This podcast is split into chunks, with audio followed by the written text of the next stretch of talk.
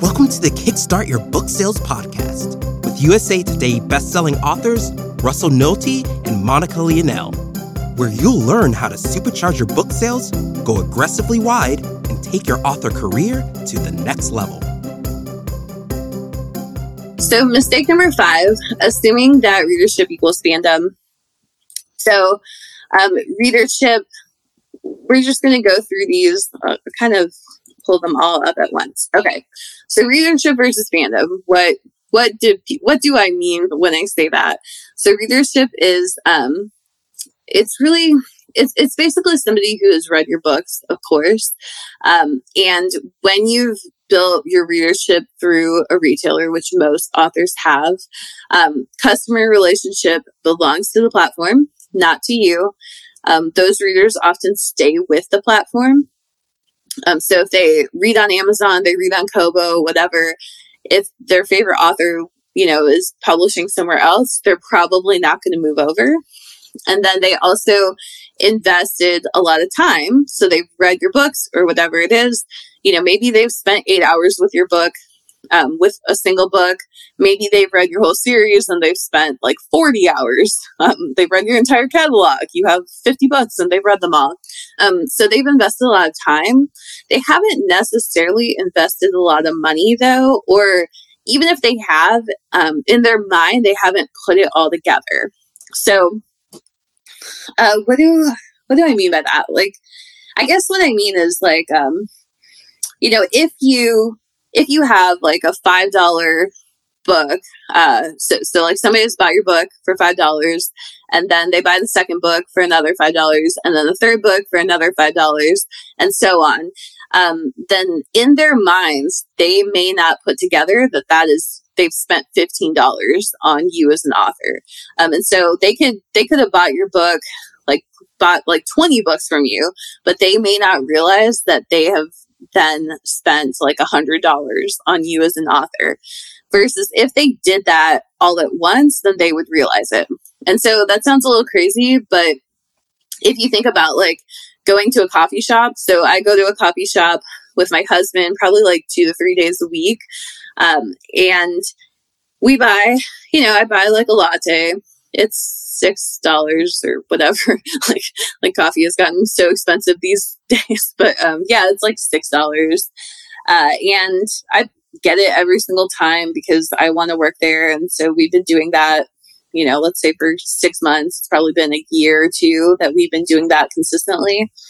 And so I'm spending $18 with that restaurant um, for the past, like $18 a week for the past year or possibly two years. So let's just say it's two years, so a hundred. So like when I look at that, it's like, wow, I've spent eighteen hundred dollars with this restaurant um, over the course of you know two years. Like that is a lot of money to spend. Um, and to spend on coffee, which I don't even really drink. I only drink it when I like have to um, because I'm at a, I want to work at the coffee shop for several hours and use as like an office basically. So it's like that's a lot of money, but when it's parceled out in five dollar increments or six dollar increments, it just like in my mind, it's you know I would say like yeah, I grab a coffee there every once in a while. Like if I had not done that calculation, I would be like yeah, I don't know, I've spent like a couple hundred bucks on this restaurant. Um, and I don't think I would put together that like, wow, I spent like almost two thousand dollars on this restaurant. Um, and I think it's the same with readers. Like they, they basically, I they, they may have invested some money, but what they see is that they've invested a lot of time versus a fandom. So with a fandom, the customer relationship belongs to you, not to the retailer. So um, someone, I, I don't believe that someone can be a true fan of yours if their loyalty is more to the retailer than it is to you. So if they're not willing to follow you off of that retailer, I don't, I don't think they're a fan. Um, and think about it this way: if Taylor Swift stopped publishing, like let's say you're a fan or, or like a listener of Taylor Swift, and she stopped publishing her work on Spotify, um, for example, and you were like, yeah, I'm going to stop listening to her then. Like, I'm just not going to listen to Taylor Swift anymore because she's not on Spotify. Um, then I don't think you're really a fan of Taylor Swift. like, I would, I would argue, you know, you're a casual listener of Taylor Swift. Um, yet on retailers, people believe that they're building a, like that if they have a ton of readers, on Amazon or whatever on in Kindle Unlimited, wherever it is, they believe that they have a ton of fans as well. And it's it's not really true. Like like we see that all the time where they'll that same person will run a Kickstarter and they can't like they, they have like half a million people who have read this book but they can't even get like 500 of them to back their Kickstarter campaign. Um, so we see that all the time. And it's like, you know, you have a ton of readers, but I'm not convinced that you have a huge fandom um, because and there's nothing wrong with that. You can have a great career having either a fandom or a readership um, and like russell you know he's had a great career basically just having a fandom um, and there are tons of authors who have had great careers just having a readership but um, you have to know like you just have to know what it is. Uh, and so to me the fandom the fan will follow you anywhere they are your customer. They're not Amazon or some other retailer's customer. And then they've invested time, money, space, and energy. Um, and so I didn't put the slide in here about fandom, um, but fandom is like the way to create a fan is to get them to invest more in you, basically. more in you, more in the, more in your work. Um, so time, money, space, and energy are the four categories. And um, we think that Kickstarter and Patreon and some of these other platforms, they kind of naturally or, and organically help readers invest more into you.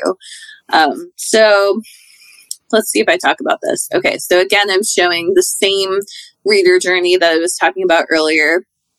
And showing that the last three stages of this reader journey are fan, true fan, and evangelist.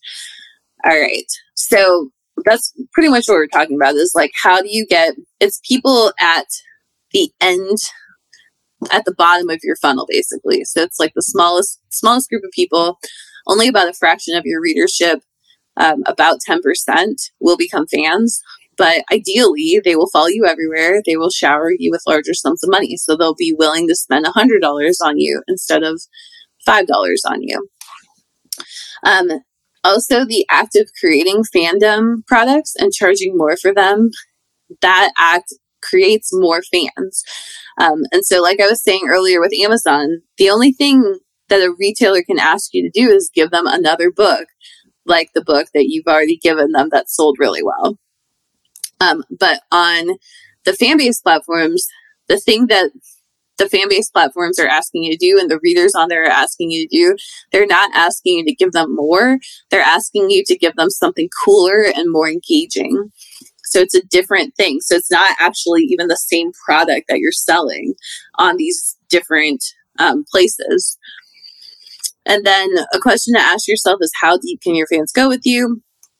Um, and for a lot of people, you know, if I said, I'm a fan of you and I want to spend a hundred dollars um, in your store, like a lot of authors wouldn't even have like a hundred dollars worth of stuff for me to buy.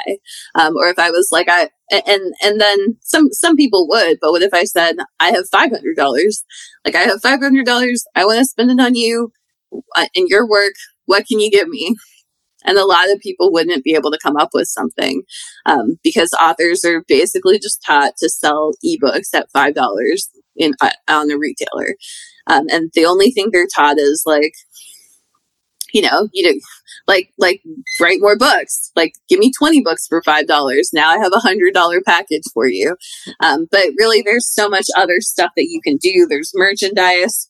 There's audio commentary. There's like a Q and A. So if somebody was like, I, like even for the person that has like three books, um, if somebody like if I had three books only, and somebody was like, "I want to give you five hundred dollars," um, I would I would know exactly what to tell them. I'd be like, "Cool, like you can you can like um, drive out to St. Louis or fly out to St. Louis, and we can have lunch and we'll talk about the books, and I'll tell you what I'm."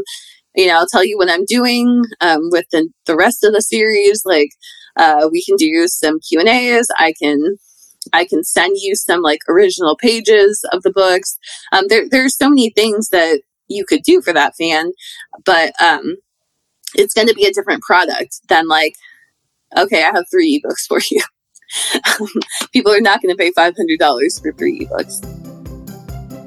Thank you so much for hanging out with Monica and Russell on the Kickstart Your Book Sales podcast. If you found this episode helpful, make sure to visit kickstartyourbooksales.com slash free to download our best resources to help supercharge your author career and take it to the next level starting today.